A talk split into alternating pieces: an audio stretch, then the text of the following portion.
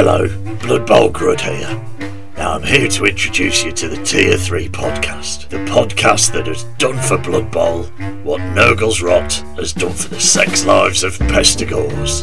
Enjoy!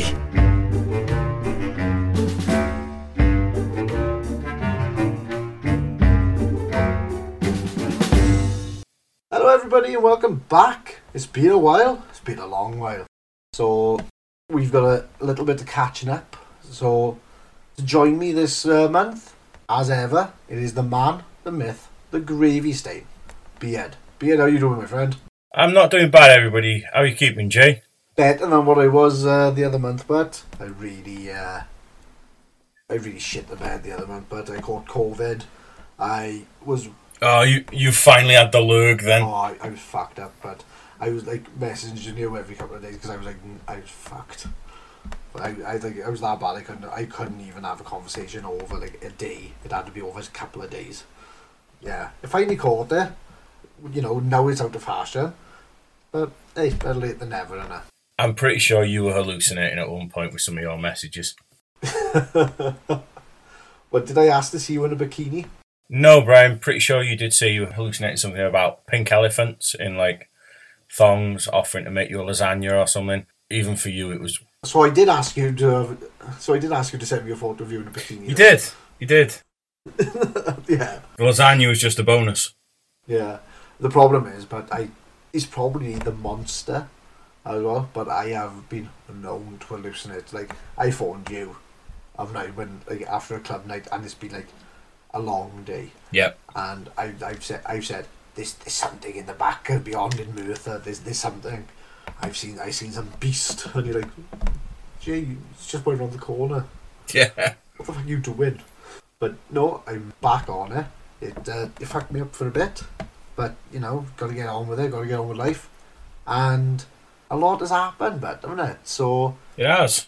I think you have got a bit to say because you've been in a competition, you few league games, and Yep. do you want to tell everybody what happened with you then? So in our local league, it got to our, the very last week of our regular round of fixtures, and I was sat in fifth place. Sixth, sorry, you were in fifth. You'd played your last game, and qualification was out of your hands. I don't think it was possible by the round by the time my game came up. Yeah, by sorry to cut you off, but it was with my game. I played Pro Elves final game, and yeah, I just couldn't roll anything. It was I couldn't block, I couldn't catch. I was always on the back foot. But there you go. I, I stayed in fifth, so to, that's the end of my league. But yeah, you crack on, but because you've got more to say. Yeah, I, I played Adam, who was bottom of the league with his Amazons, knowing that I think before your game had started, I think we worked out all the permutations of how we both qualified. I went into my game knowing I needed to win. Kick to Adam, his thrower didn't pick up the ball, and one of my bull centaurs just stormed through, blitzed, picked up the ball, and off he went, turn two, touchdown. So I was making him chase me from that point onwards. He scored his turn eight. So I had a turn of punching him. And then second half, he kicked to me and I as much as I hate playing this tactic, I did the very slow march up the pitch. Cage, a second screen, and in some some places a third screen, just stopping him getting around the back or around another side. And it did kind of eventually get to the point where Nuffle fucked him on a couple of things. Like he, he didn't even pass dodges past hobgoblins that didn't have tackle. And he was playing desperation plays to try and get to the ball to stop me scoring. But I managed two bull centaur scores to win 2 1, which put me into third place. Highest I've been in our local league ever at the end of a season. And it's put me into playoffs where I will be playing next Monday. I will be playing against Phil and his Norse. Hashtag just making up the numbers. I'm just happy to be there. Uh, I will obviously be trying trying to win. I think you've done well, but I will say. It was. I know you're gonna say you dislike that play, but every time I. Well, I was looking over at your game to see what was happening. It just went you away. You, I, I know you. You didn't have a perfect game, but you had a near perfect game for you. You you offset the uh, the dodge. Yeah, put enough players down that he couldn't do any type of threat, Yeah, and he was he was always on the back foot. yeah, So you know, you were perfect game, but considering you were like me and you, it's been hard, a hard slog. I think it's that you've hit the best game you could at that moment, probably, and you've probably got the best chorf decisions now. I know so.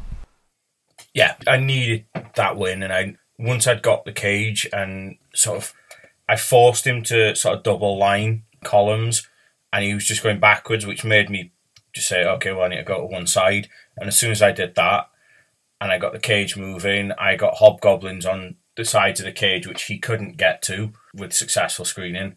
And I just put just kept putting chorfs in the way, and I was just picking off Amazons here and there, either the ones that could make it into range, or ones that like his guard piece, or just just picking up ones that he left where I needed them out of the way to keep that sort of screen around them. And like you say, it was that second half was almost perfect chorf play.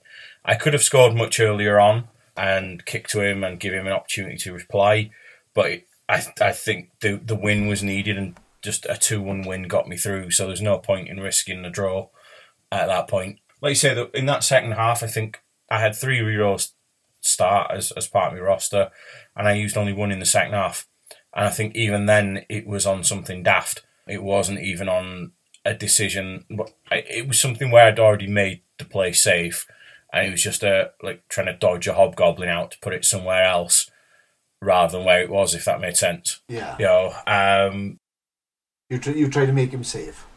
yeah, well, no, it was it was more a case of where he was. He could have been punched, but sort of behind him, going across the pitch, I had t- uh, two chorfs with a gap two squares between, so there was a pretty good zone there of a screen. And it was like, okay, well, I want to move that hobgoblin further back to stop him running around the back of my cage through the back of the screen, and that was the dodge that I failed and re-rolled, and he, he got where he needed to go. So, like I say, it was probably the best half of Chaos Dwarf Blood Bowl decision making that I've made, and that's not not not a slight at all against Adam because the second half, uh, the first half when he scored, like he did, the, the decisions he made were absolutely perfect. He pushed, he kept Chorfs that had tackle away from his pieces that were trying to score or trying to screen, kept them tied up. So I was I was having to use just the one bull that I had or the hobgoblins to try and sort of either force him to score early, so I got another shot, or just trying to force him into making bad decisions, and he didn't. To be fair, I think the second half it was just slowly I was picking through his team and dropping a player every turn or every other turn, and stunning enough that, like you say, he just didn't have enough each turn to get through. And yeah, that puts me into playoffs against Phil's Norse, which I was looking at the roster. We both got one strength four. He's got one oh off. I've got one bull. And then I think between us, we've got quite a lot of block, quite a lot of tackle. I think he's got a couple of mighty blow, whereas I've got a couple dirty player. So I think it'll be a very, very even game.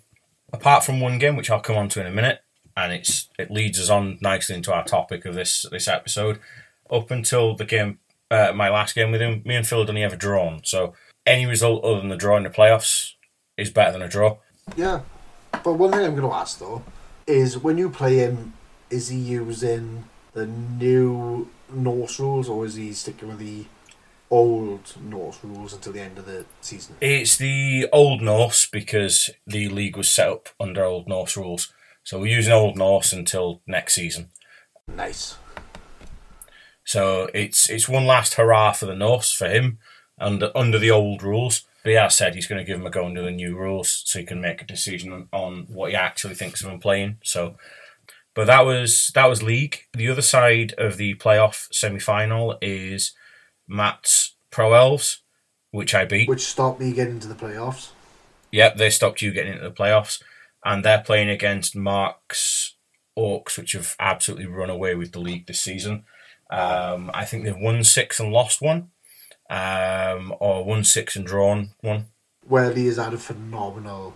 Oh, he has. He has. He's he's literally beaten everybody. He's, he's destroyed pretty much every team he's gone up against. But, but I will say, it was quite funny seeing him lose his shit when he was playing uh, the Khorne team last week as well. I don't think I don't think he was uh, very uh, enthralled with how Khorne played. Uphill struggle for him from I think the moment uh, the opponent picked up the ball. So Well, I, I will say this for Mark. He's a, he's a very good player, so I doubt it'll take him too long to wrap his head around them and how they play. And I would imagine that he'll he'll he'll be on top of what they do before long. He might not like them now, but I dare say he'll challenge himself to play them at some point. Oh, no doubt. But I think after the first half, he said, every time my opponent picks up the ball, I feel like I'm in a desperation play. And You know, for him to, for him to say that, you know, it's got to be going badly for him. Like, because he's normally clear-headed and he's playing about four four turns ahead. Like, and he's so. He's really good, is Mark. For him to say that when playing against Khorne is, uh, was a bit of a surprise to all of us, I think. Yeah. But talking of uh, Mark, he did drop us all off a surprise. We've had custom club pitches turn up, uh, which Yes. I've got mine. You've got yours. Uh, I think the only ones that didn't turn up on time was Mark's, but we've got they've all got our local Yobble logo in the middle. So you may see us on the road with those pitches down the line, Yes. And our Yobble dice, don't forget. and our Yobble dice, our sausage, our red sausage dice. Yeah, because for some reason people think we're dice collectors. I don't know why they got that uh, impression of us. Well, I I might have spent a good sixty quid on dice and other things coming from America at the minute, so I might be collecting dice at the minute. 60 quid on dice. But they're not sitting on a shelf. Mine actually get used. Or they get put into a bag of holding and they just don't see the light of day. into my, my dice bag of many holdings so I can just switch up my dice constantly throughout the game. Yeah. You, you call it the dice bag of many holdings. It's basically a backpack. I'm not saying you got enough dice.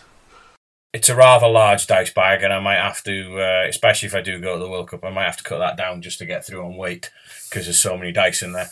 Dude, you'd have to pay extra on customs if you take that through. Yeah, I think I might have to. I might have to pay the extra weight baggage allowance. But no, talking of, you mentioned other events. There has been another event that's happened, which was the Giants Playground, which was a small four-person mini league tournament that we did. Call it a league, call it a tournament, whatever you want. We played each other once, so it's I call it a piss up in the backyard or while playing Blood Bowl, which is the best time to play Blood Bowl. pretty much yeah. Rules were a little bit strange compared to some events. So we got a giant discounted at 150,000 gold pieces. Uh, so we all took a giant naturally. It was 1.1 million to build your roster, including your giant. And then there were 16 star players, and each round they were grouped. They were grouped into four groups of four. They'd be randomly drawn which group we were using, and it'd be randomly drawn which you were playing with. So I had a rather interesting mix of Chaos Dwarfs with Griff, Chaos Dwarfs with Gretchen, and Chaos Dwarfs with Borak. Chaos Dwarfs with Griff. Only one of them made sense. It did. Chaos Dwarfs with Griff. Uh, Griff did Griff things and kept me in the game, so I tied 2 all with Matt. That game taught me don't concede even if people are pushing you for time if you can make it to the end zone in enough turns. My second game then was Phil, and he won. Borak fouled and still got sent off. Before you carry on, did you use his reroll before uh, you went off? I did. I did. That's alright then. It, it was the first one I used, so it was made sure it was used. He fouled a giant to death, so he was gone, but it got rid of the giant. And then third game was against Ian, and I had Gretchen, which she didn't really do a right lot for Chaos Dwarfs, but I feel a speed and sidestep and so on would be very useful for a necro team where you're trying to keep up with possibly wolf ball carriers and so on. So I can see her being useful. I didn't didn't really find her useful for chorfs. Mm, but she's just a star player blitzer though, isn't she? Because she, am, am I right in saying she got no hands? No hands, so she can't pick up the ball, can't attempt to pick it up. There's no need for her to keep up with the players. It's just she's an extra. Well, she's just an extra player on the on the pitch. I can blitz, they're gonna. No, but she could she could keep up with the ball carrier in a sense of she could be there as a screen or as part of a corner of a cage because sidestep can be very very useful as a corner of a cage or as a screen because you choose where she goes. So you know it's it's it can be quite useful. And in that game, my giant punched Ian's giant. Uh, we rolled both down. My giant got stunned. His giant was dead dead. So I killed three giants in three games. So I was the giant slayer, and that game I won. The final standings after three games, we'd all won one, drawn one, and lost one. It then went to touchdowns, where three of us tied based on touchdowns with four.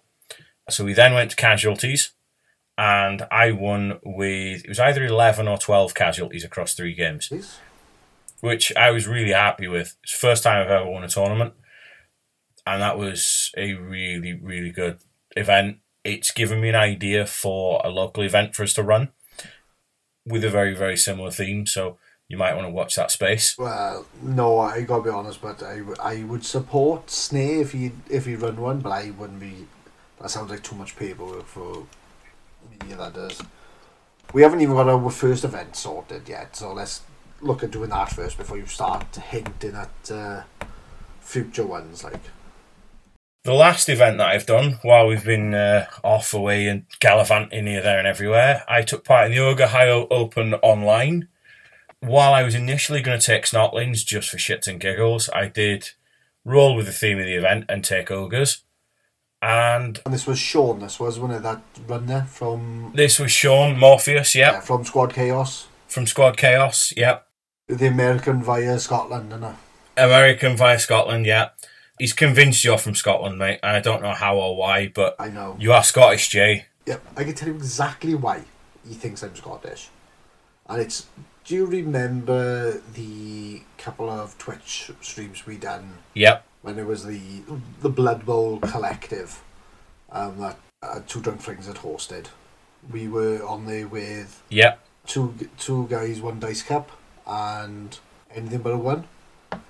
Well, the the two guys, one dice cup boys, are Scottish, aren't they? And there was they had a lot of insight because uh, much better players than us. We were still new on the scene, so we were like kind of quiet, really, when we we weren't our, we weren't our usual chatty selves. Kind of quiet, new kids on the block but he's convinced because he watched that one. He saw me, heard one of them lot, and he went, ah, Scottish. Typical fucking American getting their facts wrong again, and so, hey, oh, never mind. you still haven't clarified on air which part of Scotland you're from.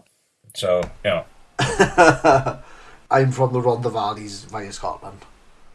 Rhondda Valley's via Scotland, that'll do. Yeah. Uh, but yeah, Ogre Open, I took Ogres and I managed three draws and a loss. However, there were some very, very convoluted results. And in the end, I came away with a Stunty Cup. Hey! So I have an official NAF Stunty Cup on my shelf, Nice. albeit online and not in person. Matter. But I have a Stunty Cup uh, to my name, You, which you have got a record that says you've got a Stunty Cup. So, that don't matter.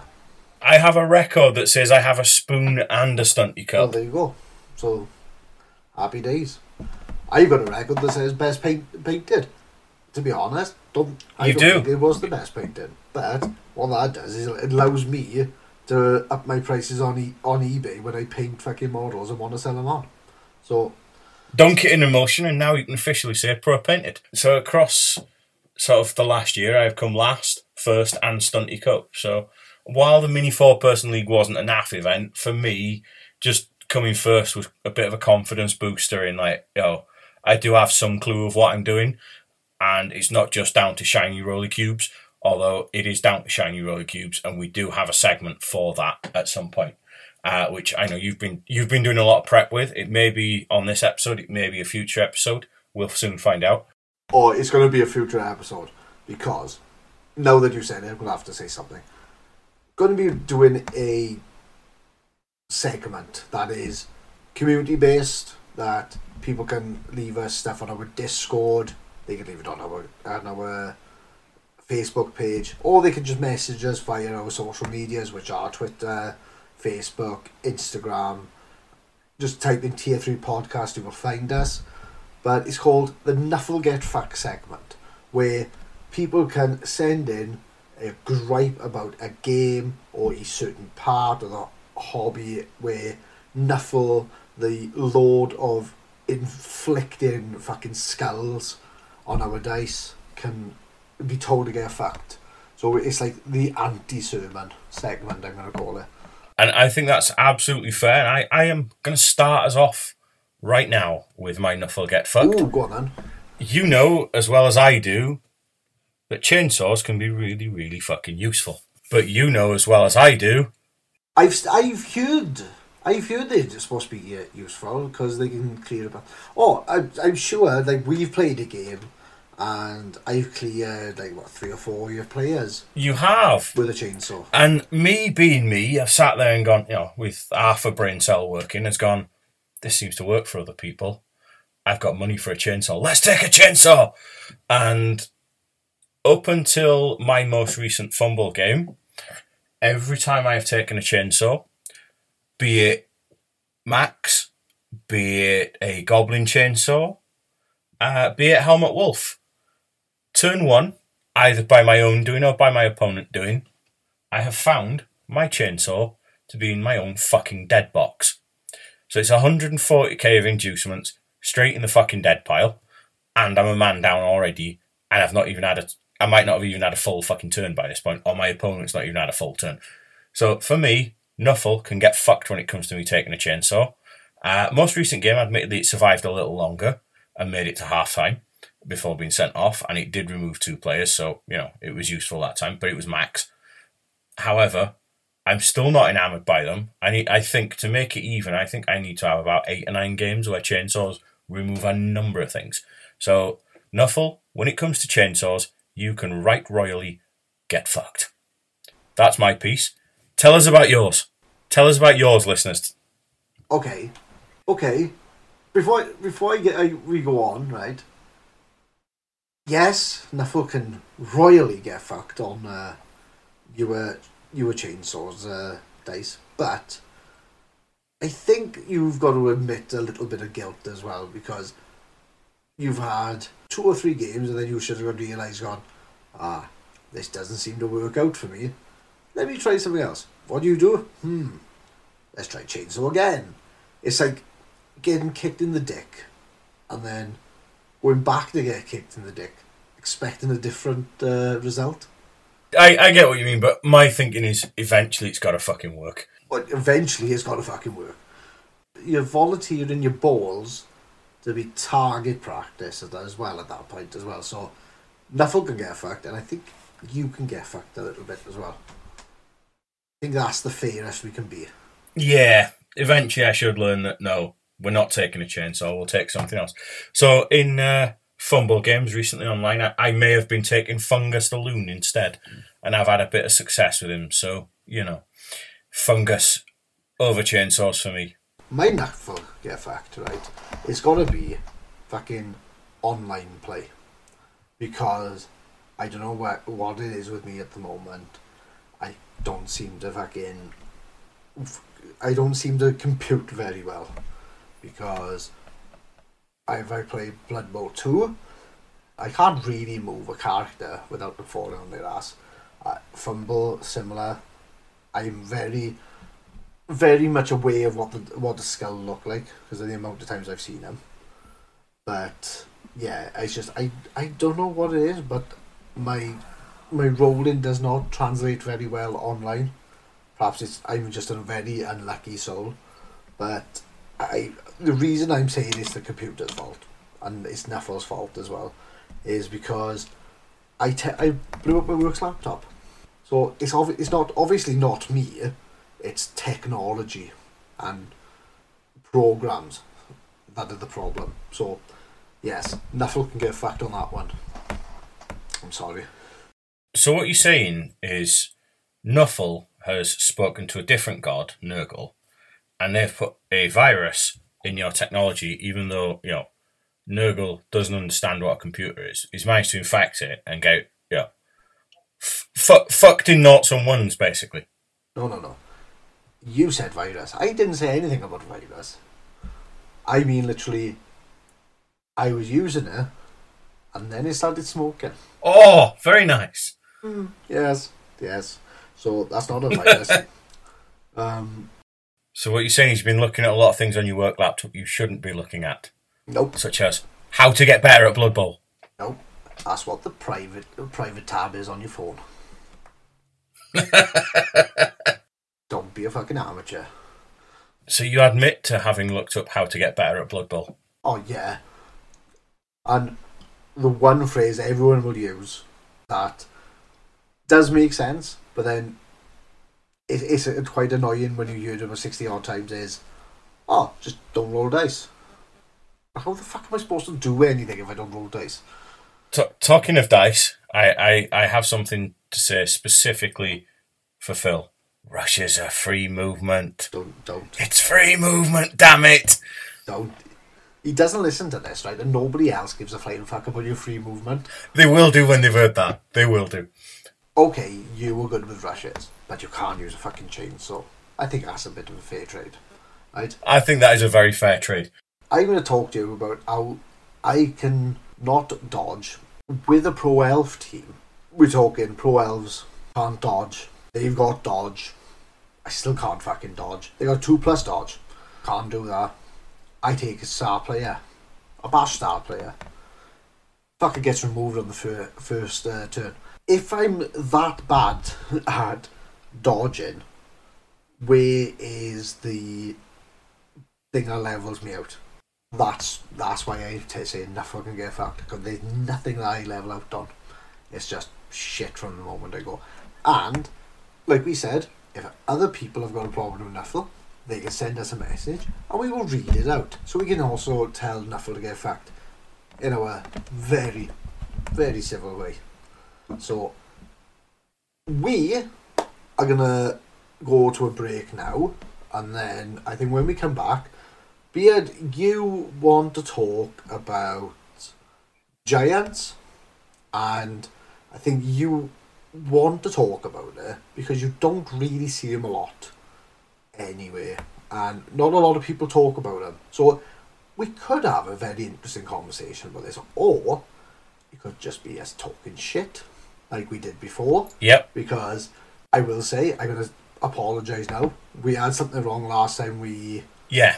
were releasing an episode because we got our disturbing presence and our foul appearance mixed up. Yeah, we got them mixed up, and oh my word, the amount of people that told us, do you know what? We don't have interaction normally. Any episode, cock something up majorly, every fucker jumped on it. I was like having like a thousand emails from my father showing how much disappointment there was. And I've got to be honest, everyone gave off a dad vibe with the, the amount of disappointment. I was fucking shaking. But you know what? That tells me how many people actually pay attention to what we say. We don't just waffle for no- for the sake of it. People actually Yeah. listen. Which shame on you. We know nothing. We drink. Oh yeah, I am gonna We throw dice. We laugh, but we don't know how to play Blood Bowl.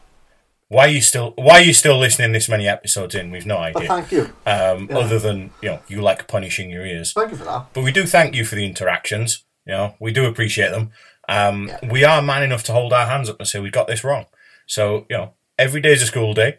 Every Blood Bowl game, you learn something, and you also learn that you know Mm. Yeah. I can be a bit dim at times. The other thing is the amount of people that really dislike the fact that we didn't add a Kroxigor into the list as well. I think that was nearly nearly as many emails as telling us that we had the we had the rule wrong. But Kroxigors can get fucked because they're just boring. It's it's like a whole dwarf team in one model, so they can get fucked. So, hey, For me, it's the fact the rest of the Lizard Man team, you've got strength for nothing. So it's like you've got six of them, and I feel like the Crocs strength for Saurus. So the Crocs could potentially be almost redundant by all that strength four. For what he does for the team, he is very useful. However, the team the team that he's with is boring as fuck. yes, but also you're forgetting about him being in a slam team. Yeah. Yeah, but you're forgetting about him in a slam team as well. He's the only muscle they got. But still, boring motherfucker. At me. if you disagree with me. so we are gonna go into our uh, into our break now. Now that uh, Beard has antagonized everyone, and we're gonna come back and talk about giants. So see you in a bit. Hello, my friends, and my name is Dan Kirby. I have a very easy to follow and very chilled out painted channel on YouTube where I paint miniatures of all different shapes and sizes. I paint miniatures from all different types of board games, and by using simple tips, tricks, and techniques, it couldn't be easier to follow along. If you enjoy a relaxed painting atmosphere, then please check it out. Hello, everybody, and welcome back from the uh, the, the musical interlude down to the main portion of our show today. Uh, this week, we are talking what's the big deal with giants both me and, and Jay have had a bash with them on the pitch, so we might not be the best people to talk about it, but we can tell you what we think of them, whether we think they're any good, what they do, and so on. So, Jay, do you want to tell us uh, about Giants and, and what they can do? Yeah, I think we've uh, lost a little bit of uh, respect from listeners when we mucked up two rules the other week, but uh, let's talk Giants, but so a Giant is a mercenary player 350,000 gold pieces and they're available to any team. The stats on them are movement 6, strength 7, agility 5, passing on a 5 plus, armor value 11 plus. With that, this uh, big boy comes with skills and traits of always hungry, bonehead, break tackle, juggernaut, loner 4 plus, mighty blow plus 2, multiple block, stand firm, throw teammate.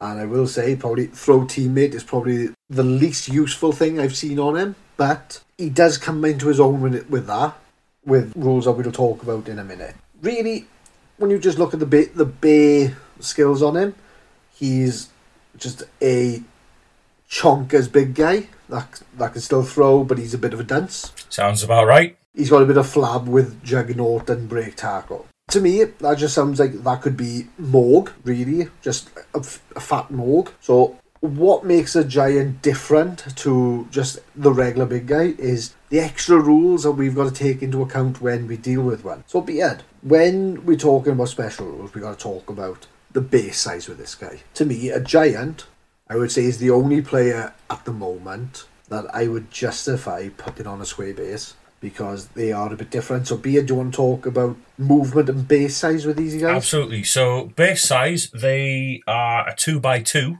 squares. They are the only player so far that we're aware of, unless GW have got anything else up their sleeves, uh, that takes up a whole four squares. And I completely agree with you about the whole square base thing. Having run them a, a few times now, I say a few, three, I think the square base is quite integral to what they do because of how they move and tackle zones. So they have a movement of six, like you said. You don't have to use all that, so it's not like a ball and chain. They don't just go nuts and move the whole movement. However, when they move, there's a couple of things you need to take into consideration. So if there are players in the way, bear in mind all four squares need to be able to move where you're going. So if there's a player in the way, they can't go there. So if there's a player in his tackle zones, he's considered marked.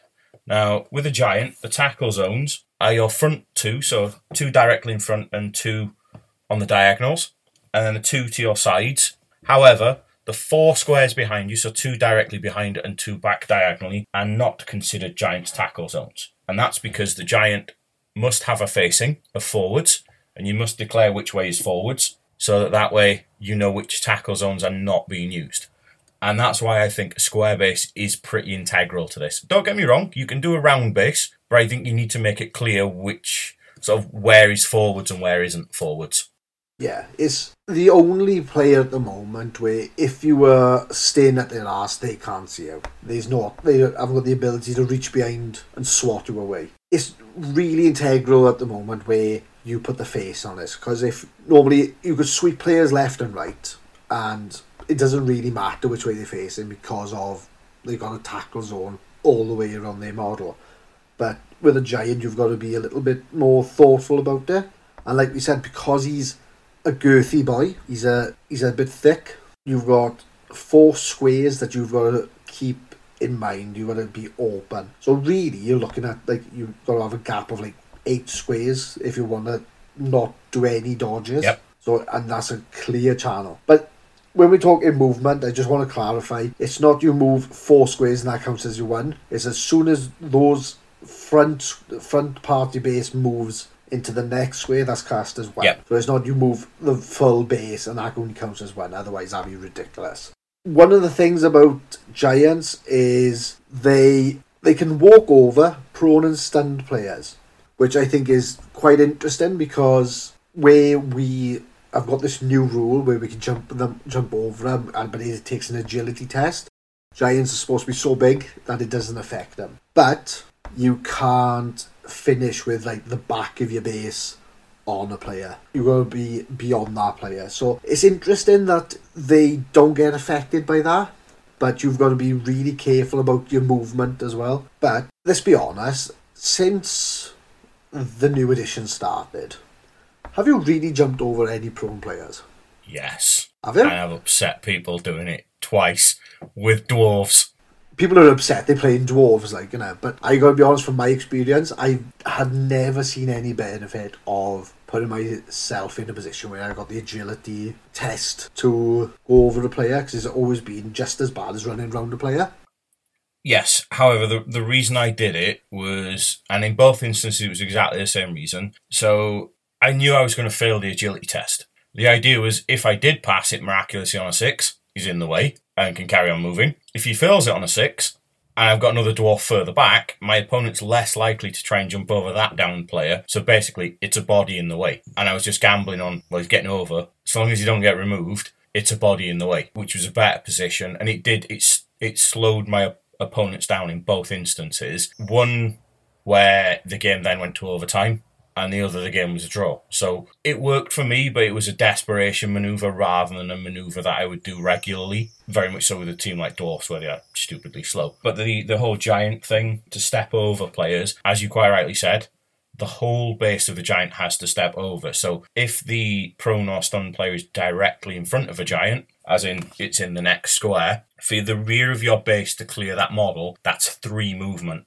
to get all the way over. So it is quite a chunky movement to do it. It is a useful thing and it is quite thematic because, you know, they are quite large, they're big, they're giants, they're named giants for a reason. But in terms of regular gameplay, it's and because it's something that's only really just coming at this edition, it's not really been done by many people within our clubs and league. I don't think it's it's something that's come up very often, but I think players need to be aware of it because it can be very situationally used and used well.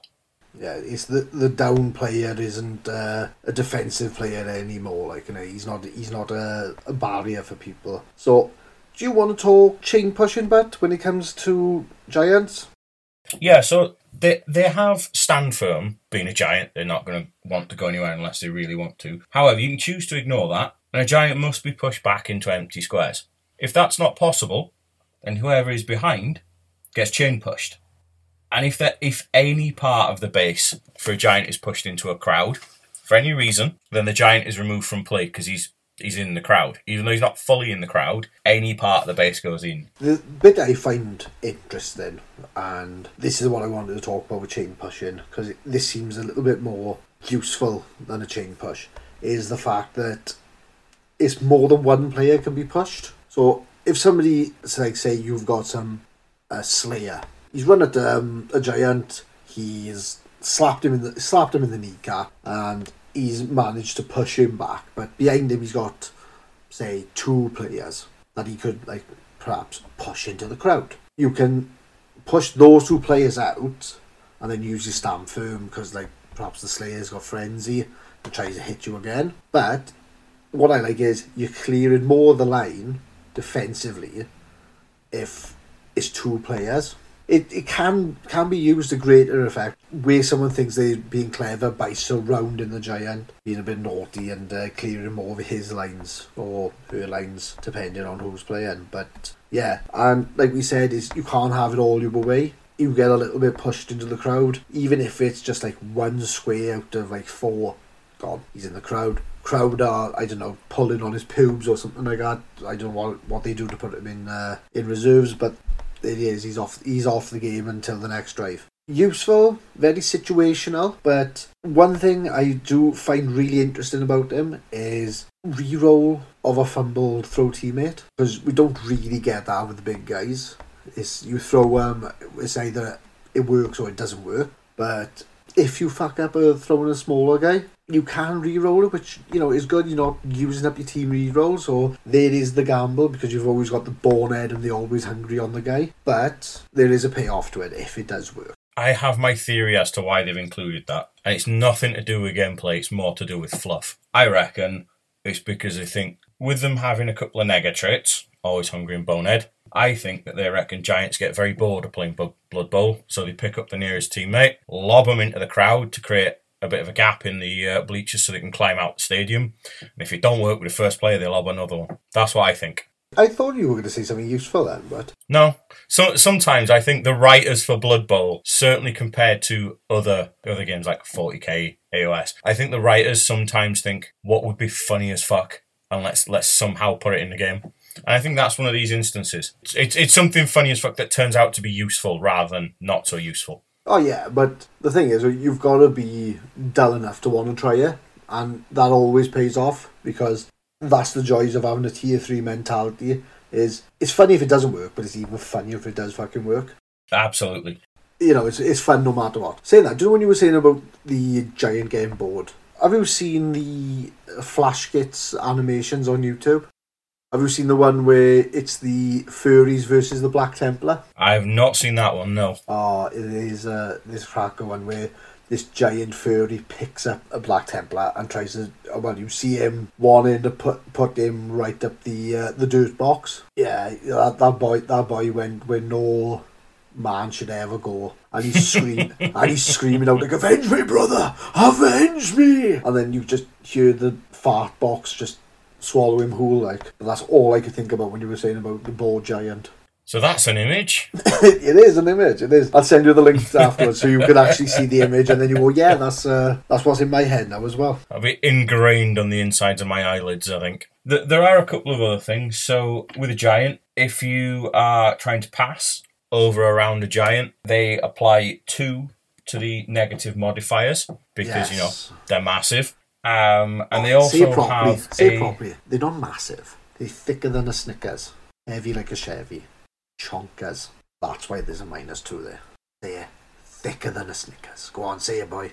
Thicker than a Snickers. he could be useful because no offense, he's a big massive target. But yeah, the only other thing is, like we were just talking about throwing and obstructing a throw, is if by some random chance this guy fumbles or the ball scatters from him, he's got his own little scatter graph in the book because Yep. he's got such a big base on him. Because, like we said, he's covering four squares of the pitch. You will go from 1 to 12. Really, you're using a D16 rather than a D8, so that, that shows how big his area of scatter is compared to everyone else. Yeah.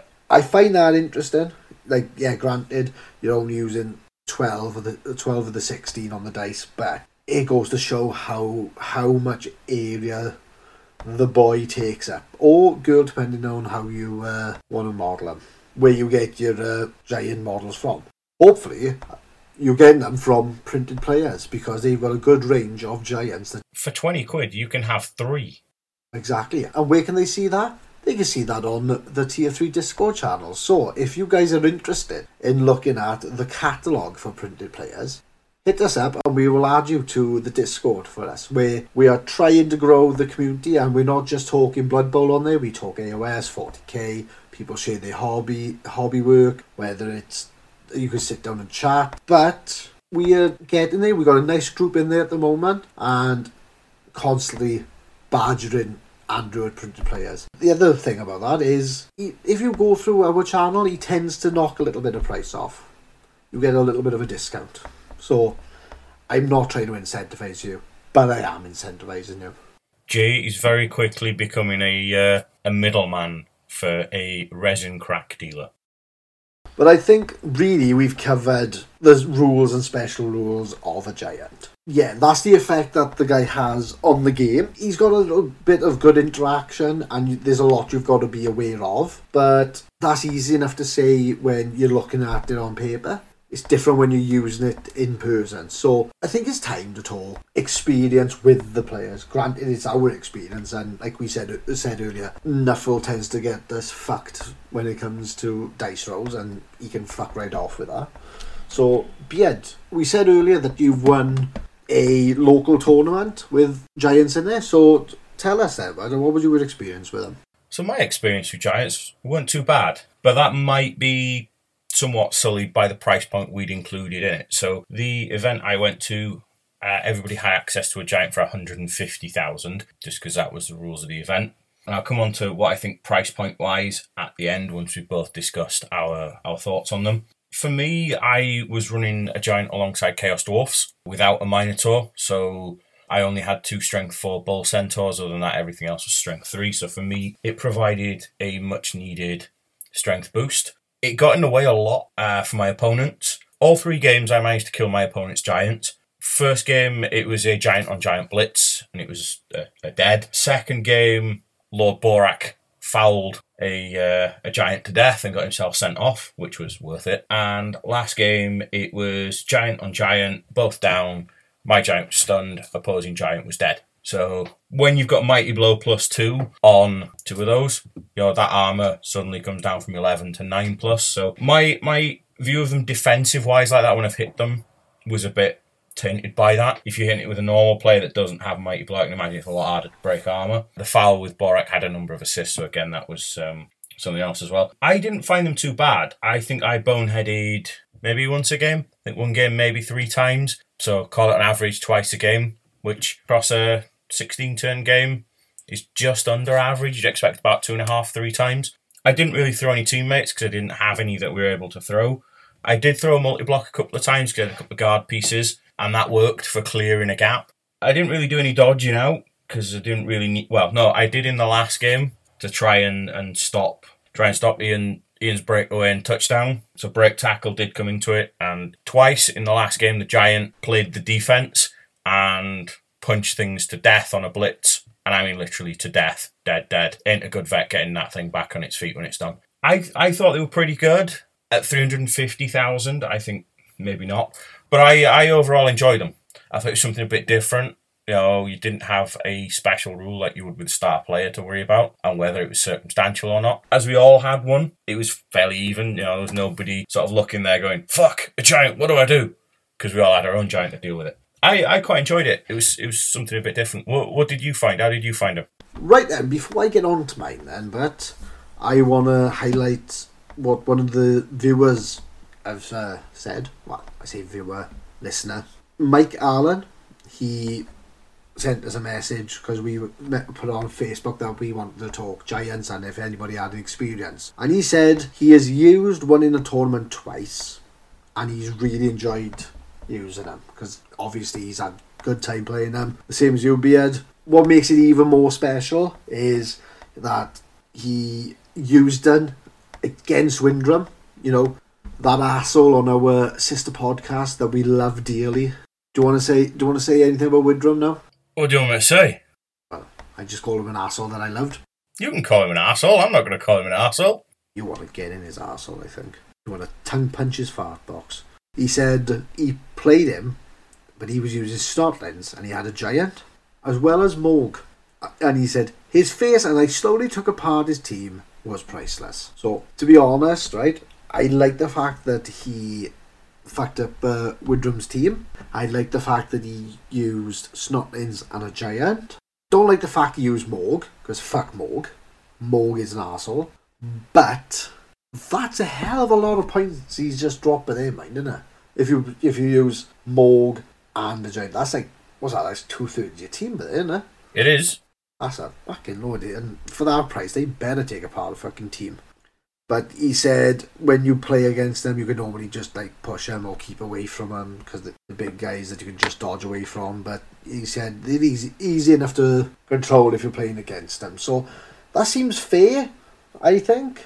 And well done, Mike, on uh, pissing around with Widrum. I do approve. And if anyone's got a Widrum story, let me know and I will share them on air, no matter how uh, dirty they are. But for me, I have used a giant before. Uh, most recently, I used one in a practice game for next Yobble League, where Voice of Jericho Matthew is looking at doing like a really big inducement kitty for every game in our league, which is a different way of doing it because it's giving us the opportunity to use inducements that we wouldn't normally use because we're trying to work around keeping the the pot low really and it's because of team values and that but I use snotlings with if I remember rightly, I used Snotlings with a giant. I don't think I had any other star players, Nope. but my Snotling team was I had two trolls, two pump wagons, giant on the front line, and then uh, that was just like mostly behind that. Then it was bombers and hoppers. And in fairness, I played Ian and he had his nobility team, and I think I might have scared him with our front line. So what you're saying is it was utter filth. Can I be honest with you, bud? If I didn't have so many bribes, I wouldn't have played it. I wouldn't have played it all in one go. But oh, I was filth. But at at the filth, he was like, he was like, yeah, go on, fuck it, I'll play Snotlings. Why not? Just laughing and I'll t- I'll take my nobility. I've never used them, and I just went, here you go. I think I've outstrengthed you on the front line, and he's, and he's like, fuck.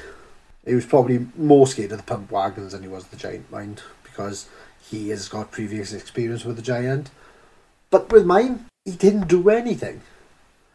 I think most of the game he boneheaded or he was touching a player, which meant he didn't really move away. He just thumped him and stayed where he was.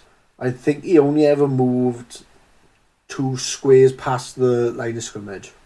So what you're saying is your giant couldn't decide which corner of the pub he was going to lick then. Oh, he couldn't decide. I think he was too busy just watching the Bombers have their fucking way. Because I will say in that game, considering they were the weakest players, I think the Bombers deciding to play fuck you with the nobility team. I think the most damage done, if I had to put a giant versus Snotling, the Bombers won every bloody time.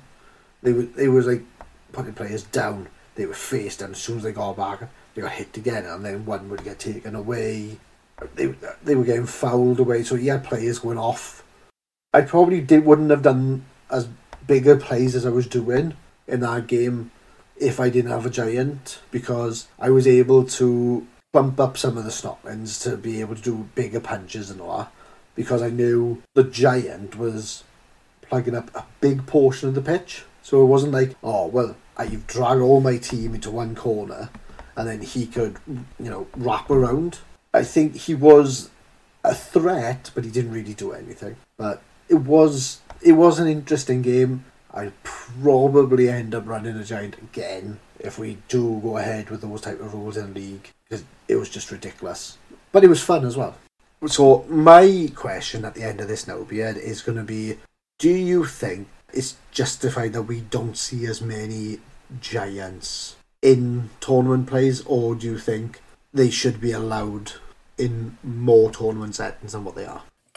I, I think that's quite a difficult question to answer. I think when you look at the price point of a giant, you can get a lot more reliable star players for that, or for a lot less than that, that do a lot more for your team. I think if they were cheaper in price, like the mini event I went to, where everybody had access and you had a little bit more gold to spend than the bog standard 1 million, I could see them being taken more. Or if it was an event where everybody has the opportunity to take one, or you, you must roster one, if everybody has an equal opportunity to take one, I think it would be much more fair. But I think looking at the price point and looking at the teams that would be able to roster them a lot more easily than other teams, see, for example, like you said, Snotlings because of the cost of their linemen, ogres, for instance, things like that. I think it then becomes unfair when, like you say, a team, something like Nobility becomes outstrengthed by Snotlings because they have a giant two pump waggers and two trolls. It probably tips the balance a little bit too much, but if everybody had the opportunity to take one, maybe not. I think for 350,000, when you look at the skills that other star players have, all the skills and traits they have, I think it's a fair price. But then at the same time, I'd like to see them lower so more people can take them. Okay then. Well, to me, I think it's fair that they're 350 because they are a big player with a lot of rules. A lot to remember when it comes to a giant rather than just say, I'm having a big guy, really. Or I'm having, I don't know, Zeg, for example, of a star player. Yeah, it's some teams are going to be able to roster them easier than others, but if you think about it, it's the ones that can roster them are the ones that struggle generally against other teams anyway. Yeah. So it's, it's a bit of a balance there. But it's like if you're looking at strength versus strength, it's not there's nothing balanced in the game. There's teams where you can outstrength someone or you can outmaneuver them or your agility is better. But I think if you look at the overall balance of a team, it's probably a bit more fair than if it's like say, oh, I've got nobility and I'm chucking Griffin or something like that. Yeah. When you pick a team, you're not just looking at the stats. Eh, you you're not looking at oh, like yeah, he's strength three, but he's on movement six. You're looking at the skills that come with a player. You're looking at how they work with your dice, how they mesh with the rest of the team, how they work together, how they how they sy- synergize. I should say that's a good word, isn't it? Yes. Take for instance dwarves. They're a tier one team for a reason. They are a very hard hard to take down team because of the armor value. They got a very average strength. They got a very low movement. But what what makes them tier one is the skills that come with them. Yep. Because they've got uh, anti dodge with tackle. They can help the dice rolls because they got block. It's not and block isn't like brawler where it only works when you were using it. Block works in the opponent's turn as well. So when you look at things like that, when you look at the whole rather than the pieces, it makes a lot more sense to me. Honestly, I wouldn't want to see them come cheaper. No, I think what I would do if you're going to make it that price, and with it being a giant, which I think would be quite thematic, was make the throw teammate so that they can throw anybody, excluding star players, strength three or below. So you could throw a dwarf runner that has the ball. You could throw a human lineman. You could throw a Nurgle Rotter or a Pestigore, but you couldn't throw somebody strength four like a Chaos Warrior because you know it's a giant. They're that bloody big. They should be able to pick up a normal human-sized player with ease. I think that for me, if they were 350, would make them justified because they can literally throw fucking anyone um, that's strength three or below, which is most of the team. Elf teams would be disgusting if you've done that, but They would, they would, but I think it would it would make the giant more accessible to more teams. Um, in that sense of that skill suddenly isn't just for stunty teams. You know, like it, it, it might you know, it might swing somebody to go, actually, you know what? That might be useful. You are right, it would be disgusting, but it'd be cool as fuck. Be a lot of just broken combinations. You you stick woodies with a fucking giant. Those guys would be doing backflips as they land. There's nothing stopping them. Like I get what you're saying because of how you want to picture the size of them. Yeah. See now, if you use a giant to open up throw teammate for every team that hasn't got right stuff, too much of a game breaker, I reckon. Because that's you're using massive model to make your team an exception to a rule set. So to be honest, I wouldn't want to see it. But at three hundred fifty, I've rather thought oh, at three hundred fifty thousand, I want to see strong arm on the bastard. Yes. If he's going to be able to throw someone, he should he should have a modifier. Yeah, this this is what I mean. There should be something extra on that throw teammate, or it should be something. Well, I'm not I'm not calling for one of the more broken skills like you know block or dodge. You know, he's already got mighty blow plus two, so he's already up there with your deep root and your mo. Um, with that, you know, I'm I'm thinking something that just makes it a bit more accessible or a bit more useful for other teams or even if there were maybe a different different flavors of giant. So you could have, say, a chaos giant or a rat giant. They swap one of the skills that they come with for another skill that's more flavorful. So, for instance, I don't know, your chaos one might come with a mutation that's randomly rolled before the game, but their mighty blow plus two drops to mighty blow plus one. Or for a rat one, they might lose juggernaut, but they could roll an edge skill you would exclude dodge from that. You know, just something that could be a little. You know, they're, they're meant to be something daft. They're meant to be something silly. So why not have different flavors of giant? me personally, I really think giant should should be allowed.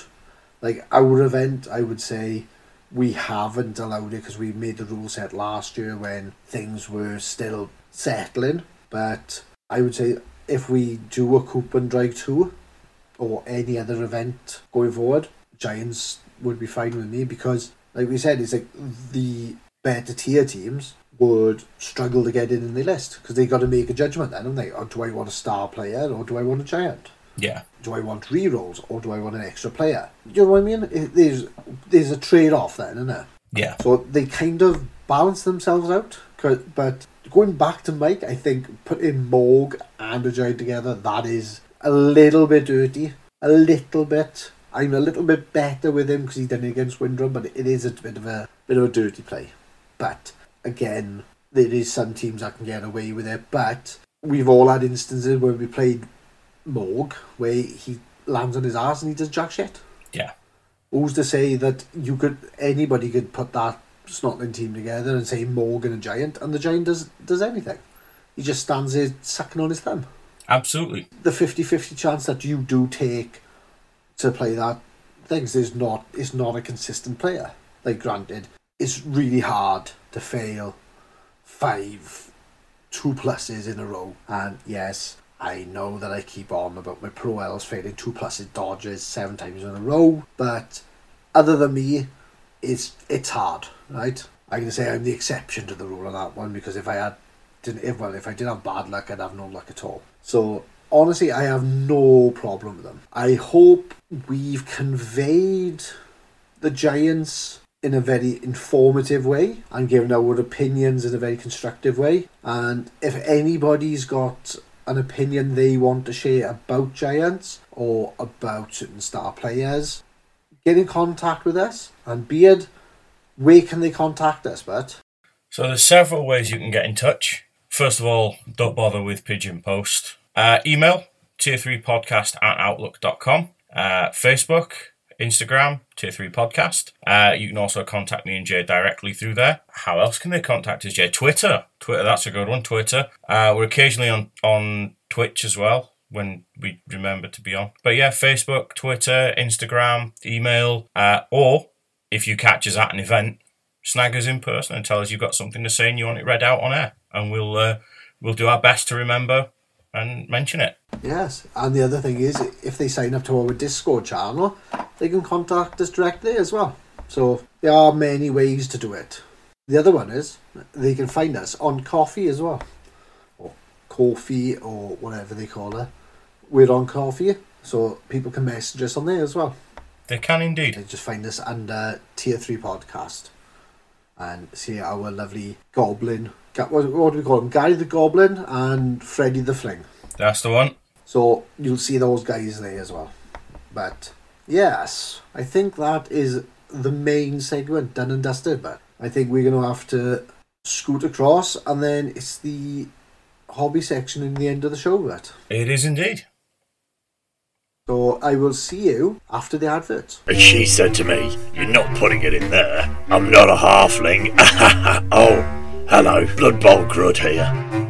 When I'm eating a McMurty's burger, the thing I like to do is listen to the Tier 3 podcast. Great advice, great lads. Right, guys, we're back, and it's the end of the show. We haven't got the idiots of online, or as we call them, Florida people segment at the moment. We will come back to that because we haven't done one for a while. But we're just going to talk hobby. So, just to start us off, Beard, it's been a while. How's your hobby looking? It's not going too bad. Uh, I think since we last recorded, I finished off a Lizard Man team. I've done a Crocs in the last couple of days while around migraines and upset stomach. I'm still working on my Lovecraft Nurgle team for CCC in July. Uh, not July, June. They're mostly done. I've just got a final purple highlight and basing to do, and then HP Lovecraft as a coach. And then next thing on the painting table is going to be my Dark Elf Lino Mook for the Squad Chaos Legacy Blood Bowl team for giving away at Thrud. I know a few of our listeners will be at Thrud, and I know a few of them are uh, also doing linemen as well, so we'll have to compare. But other than that, uh, I think finished my Giant. That was ready for the little one day tournament. Other than that, I ain't really done that much, to be honest. I've had a lot of time ill, I've had a lot of time going away, and other things going on, so I ain't got as much hobby as I'd like to have done. It's just been bits here and there and tidying paint racks. What about you? How's your hobby going? Well, I was ill for a bit, so that really took a lot of time. I didn't really do a lot as well when I was coming at the other end of the uh, COVID because I don't know about you when you had it, but it was a couple of weeks afterwards. I was knackered. Man. Yeah. I was bollocks, man. But I tried to do something a bit different because what it is, I've let it be known uh, on a previous episode that I've been struggling with the hobby. People have got in contact and have shared their experiences, and I'm thankful for everyone that does done it. I am gonna make a bigger segment on it uh, next episode. So I haven't ignored them. I haven't forgotten them. I'm just waiting to give it a better hearing than on the outro. But thank you everyone that got in contact. It was it, it was nice to hear from the community, and it was nice to see everyone rally around someone that like I'll be honest, I, I was struggling. It was it was very annoying. I feel I kind of lost the the Tiers three spirit on a bit. I kind of I don't know what it was, whether it was you know just a lot of tournament play play for us, or the fact that we are going into a regular league and stuff like that. It was just a lot to adjust to, but I, I feel with with the contact that we've had and branching out into different things, I kind of I kind of realised I was being a bit of a dick to myself and probably being a bit of a dick as well to some people I played. So I want to put the apology out there now. If I if you did feel I was being a dick, I'm sorry, but yeah, I think the tier three attitude's back because I don't give a flying fuck anymore. And I think that's how I was doing it before. But um, as we said in the last seg- segment, I've played a game with Snotlins, and yeah, that was just ridiculous. I'm trying to finalise a list for Thrud because we need to actually decide on what we're doing. And I haven't really decided on what I want to take. I think I want to take Goblins, but we'll see how I get get on with that. Perhaps I'll um, update everyone next episode. But that happened. I branched out into digging through my pile of shame, but and I found a special special edition Night Nighthaunt model. It was I don't know. It was Guardian of Souls. I think it was called. It was the one that had the the lamp, but I think it was one of the the store anniversary models. So I decided, you know what, fuck it, I'm going to paint that guy because you could do a little bit differently with the ghost. So I done that, and I think he turned out alright. And then I decided, oh, I'd really enjoy that. What else can I do that with? So I just I ended up painting two more two more ghosts with flails. I done another HQ, which I believe is called a Spirit Torment, and I realised, do I got the makings of a t- of a proper army there yeah, I, I gotta be honest, I've been enjoying painting and building, which has led me then to play a game of Age of Sigmar as well. So I've played something other than Blood Bowl. And yeah, I think we've both had a bit of a change of pace and it's done us a bit of good, hasn't it, Bert? So It has. It's been it's been a good change of pace. yes. So have you got any commitments going forward now for the next month? Uh, so I am at CCC Bowl up in Durham Way, mid June. That's the first couple of weeks June. Uh, this next one's a bit off topic, but I'm away for a work uh, conference thing at the NEC in Birmingham for four days. Uh, so if you're at BBC Gardeners World, you might see me there looking a bit tarted up. Uh, after that, it's Thrud in August, not including our own event. Um, but that's obviously other events that we have planned that we're going to. What about yourself? You got anything planned over the next few weeks? I'm, I'm more surprised that you were using the phrase, I'm going to be tarted up. That just means you're going to wash your beard. Wash my beard, and I have to wear a proper button shirt. Apparently, You'll wear your um, Lebowski t-shirt and you'll probably just have your fucking creeping Jesus pants on that haven't got the holes in, and that's you. That's tight, tidy you, like. and- oh, I've I've been told that the big boss, not just of our division, but of the whole company based in London, he's going to be there. Um, and somebody said to me, "Oh, you'll need to be in shirt and tie. and You'll need a jacket." I went, "No, no. They've they they they've asked me to go, so if they're going to get proper me, not shirt and tie me. Shirt and tie me is weddings, funerals, and court dates. That's it. So, people, if you want to hear about Beard getting sacked in the next episode, hold your breath. Bastard's got to deal with him, whether he's sober, pissed, or whatever. God, big boss as well. Big boss, yeah. Right, well, better hope nobody in that event comes up with the monkey monkeypox. It sounds awful, but it sounds, it sound, next thing you know, you're going to have like llama leprosy next, I know. If it's going to be the next big thing other than uh, COVID, everyone take care. And I think we're going to call the end of the show, but on that delightful news. So it's goodbye from me, it's a goodbye from me. and we'll see you in the next episode. Ciao for now. Hello, Blood Bowl Grud here. Are you looking for a new pair of boots for your Blood Bowl game? Well, why not try new Orcidas Tier 3s? Every size from Snotling to Ogre, and the guarantee is stump. And the elf is gone. Oh, we all hate war dancers, don't we?